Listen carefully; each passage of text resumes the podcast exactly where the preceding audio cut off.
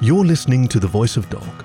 I'm Khaki, your faithful fireside companion, and today's story is Going Home by friend of the fireplace Crimson Ruari, who has short stories in Heat 14 and Claw 1, and you can find more of his stories on his webpage. Please enjoy Going Home by Crimson Ruari. Her sister's new car rolled smoothly down George Street. Jen patted the dash fondly. It was a 52 Ford Victoria, and her sister had made special arrangements to loan her the car for a few days while she was in town. It might have been last year's model, but it was very nice, and it fit their budget. When she got back, she'd owe Alice and Mike a nice dinner. Perhaps a celebratory dinner. Perhaps not. She'd find out soon enough. She turned the radio off and enjoyed the remainder of her drive and let the sounds of the town join her through the open windows. She'd been away for a long time. About six years, a long six years, between nursing school and the war. Now that Korea was over, she was on her first leave anywhere near home since she'd left right after high school. She'd already been to see her parents out north of Ranson. It had been good to see them and good to catch up, though she'd managed to keep up with them in letters. They were a little older, but just as vibrant as ever. She'd even had a little time to catch up with her father one on one and swap war stories. Her mother hadn't wanted to hear it, having had enough of war with the last one, when their father had been called up while she'd kept the house going and raised Jen and Alice. That was what had driven her to become a nurse. She wanted to do what she could to see that as many men got back to their families as possible. She turned east onto Washington and drove through downtown Charles Town. A late afternoon, it was fairly quiet. The traffic was mostly wives running errands and a few drivers making deliveries. Small groups of high school kids strolled the sidewalks, lightly bundled against the classic October hint of winter's chill. She smiled. It hadn't been that long ago since she'd been one of those girls on a favoured boy's arm, but it felt like half a lifetime. Just down the hill from the racetrack, she saw the sign for the diner where she'd arranged to meet Dan. The Mountain View Diner was aptly named, since just about everywhere in West Virginia had a mountain view. It must have gone in while she was away, but Dan had been right. She really couldn't have missed it. She did nearly miss the turn for it, as it was set back off an unassuming side street. It was a good thing the road was empty, because she tested the brakes rather thoroughly. Turned out they worked just fine. Gravel crunched under the tires as she pulled up. There were a few cars out front, but she didn't see Dan's old Chevrolet, but maybe he'd parked it around the other side. Heck, maybe he drove something different now. She hadn't thought to ask. Or maybe it was just that she was early. Jen got out of the car and smoothed her uniform, brushing out the influence of the long drive. She settled her service cover between her ears and looked at her reflection in the window of the diner. She thought she cut a rather fetching figure, a tricolour smooth collie in olive jacket and knee length skirts, silver bars of a first lieutenant just barely glinting on the overcast light. She grinned. She'd earned her silver bars, and she'd make a captain soon if she decided to renew her commission. Of course, that was all part of why she was here. She had enough of admiring herself and went inside. Tucking her cover under her arm, she crossed the threshold. The bell over the door announced her presence, and she was greeted almost immediately by a short, white furred waitress in an almost painfully pink uniform. How you doing, honey? How many? Jen paused and looked around. She didn't see any sign of Dan, and as a Bernese, he'd have stood out. Just me for now, I guess. My friend should be joining me in a bit, but I'm rather early. The waitress shrugged. Well, as you can see, we're jam packed, but I'll find you a spot. Jen looked around. There was an older dog working on a sandwich at the bar, and in one corner a couple seemed to be sharing a dessert. She found the waitress looking at her expectantly, so she grinned. That's mighty kind of you. The waitress chuckled and led her a short walk to a booth by the windows. Jen settled herself on the seat that faced the door. She placed her cover on the seat beside her. My name's Maggie. I'll be taking care of you today. As you can see, we're full up, but I'll try to stop by when I can. Can I start you off with something to drink? Jen chuckled again. Slow day, eh? A coffee would be great. Maggie's tail wagged behind her. Sure is. Gotta keep myself entertained somehow. I'll be right back with that coffee. Maggie walked away, and Jen glanced at the menu, then set it down. She wasn't up for food just yet. She'd spied a jukebox when she walked in, and she went over to go look at what it had. It held a collection that reminded her of high school dances with their safe songs. Well, mostly safe. The Ink Spots and Glenn Miller had pleased the chaperones, and she admitted a great fondness for their music.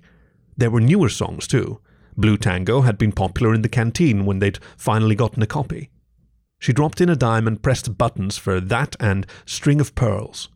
She walked back to her seat with a little extra sway in her step and her tail as the music started. Maggie had just finished pouring her coffee and gave her a quizzical look. Jen guessed the song was a little lively for the regular crowd, despite being wildly popular. She just shrugged and smiled as she returned to her seat. Thanks. Uh, sure, honey. Waiting on a hot date? Hmm, maybe. Maggie quirked an eyebrow. You'd think a girl would know, but I guess that's your problem. Jen nodded. That it is. I haven't seen him in a while, so who knows? Maggie patted her arm. Well, good luck. Jen just smiled as the waitress walked away. She took a sip of her coffee, then closed her eyes and settled a little deeper into her seat, relaxing as the music washed over her. Tires crunched through the gravel of the lot, and she looked up when the bell over the door rang. Dan stepped through. He was a tall, solidly built dog with a classic black pelt and white striped muzzle with rust cheeks. He'd always been a handsome dog, and he seemed to fit his black sheriff's deputy uniform perfectly. She stood and waved as he looked her way. Her face lit up, and she felt her tail wag at the response. They embraced, and Dan nearly crushed her in his arms. She nipped his neck lightly, and he let up. He grinned and licked her cheek. Hey, Jen, it's great to see you again. She smiled and licked his muzzle in response. And you? It feels like it's been forever. She rubbed a paw over the arm over his shoulder. This looks good on you. You didn't tell me you'd become a deputy. Well, it was a short phone call, and you caught me by surprise. He seemed to remember he was holding her and stepped back suddenly. and what about you? I see you got into the Army Nurse Corps. She smiled and took his paw, guiding him to sit across from her. That I did, but that was three years ago. You hadn't heard? He grinned.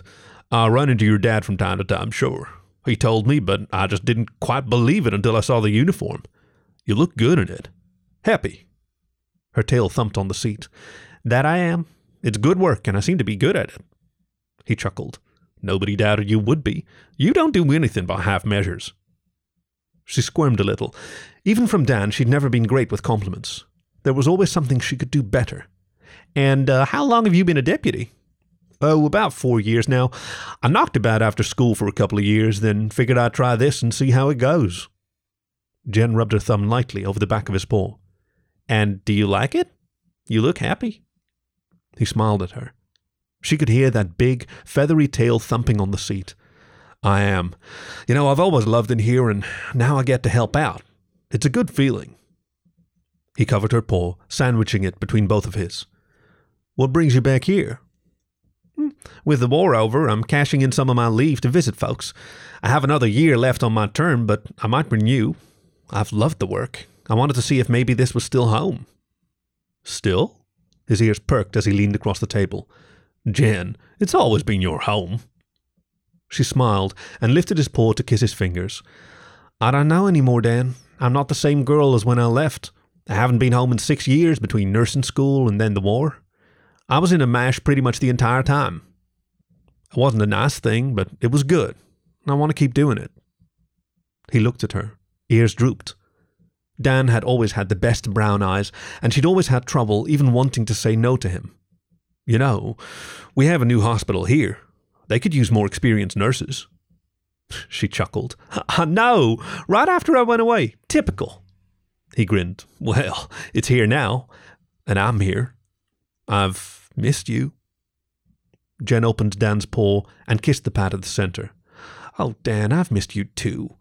But surely there have been other girls. You're a nice guy and damned handsome, and you have a good job.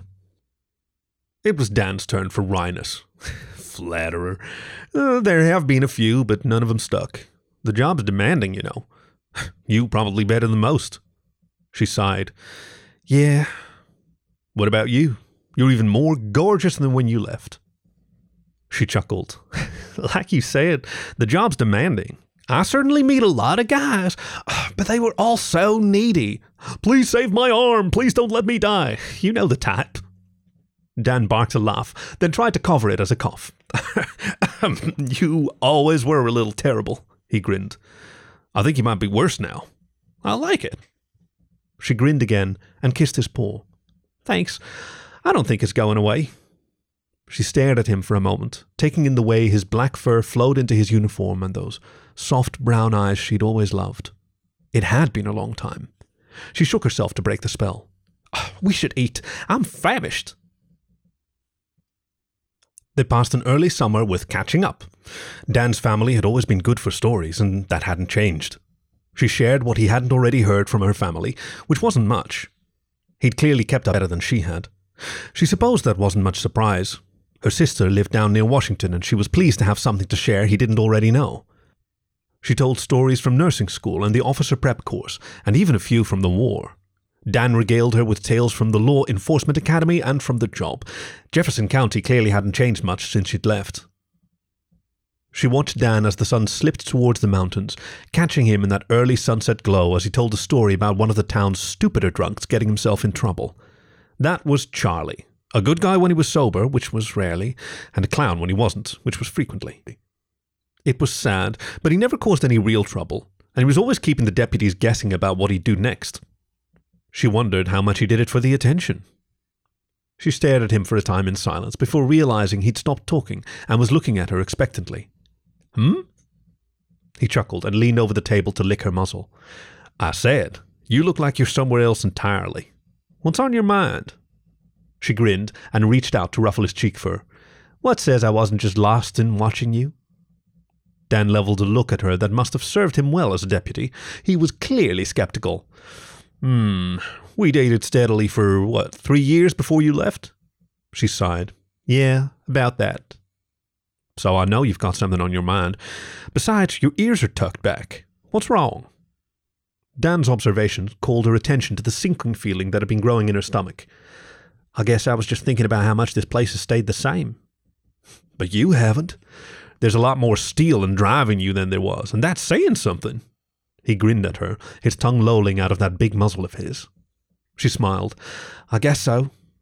She stared a moment longer, then stood quickly. But let's dance. We haven't danced in, well, I guess six years. She didn't wait for him, but went over to the jukebox and dropped in a quarter. She considered it for a moment, then pushed the buttons for those songs she remembered from high school dances, those pleasantly long nights of slow dancing in Dan's arms. Dan stood when she returned, and they settled into that old, familiar embrace. The sunset lit them both as they stood in the empty diner's aisle, and the needle settled onto the first record. First the singer, then the violins, and then they stepped together. You must remember this. A kiss is just a kiss. A sigh is just a sigh. The fundamental things apply as time goes by. Dan gave a soft, rueful bark and nosed her ear.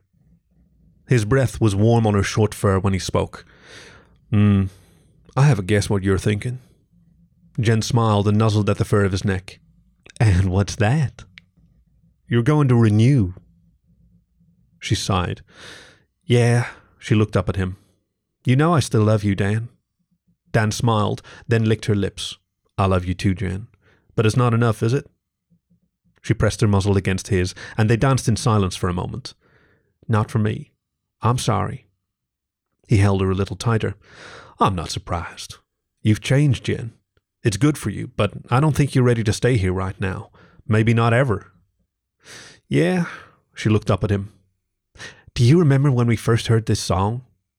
He lapped at her muzzle again. Of course. Eighth grade, Casablanca just come out. It was my excuse to ask you out. I'd been looking for something for a while. She chuckled. And you picked a movie?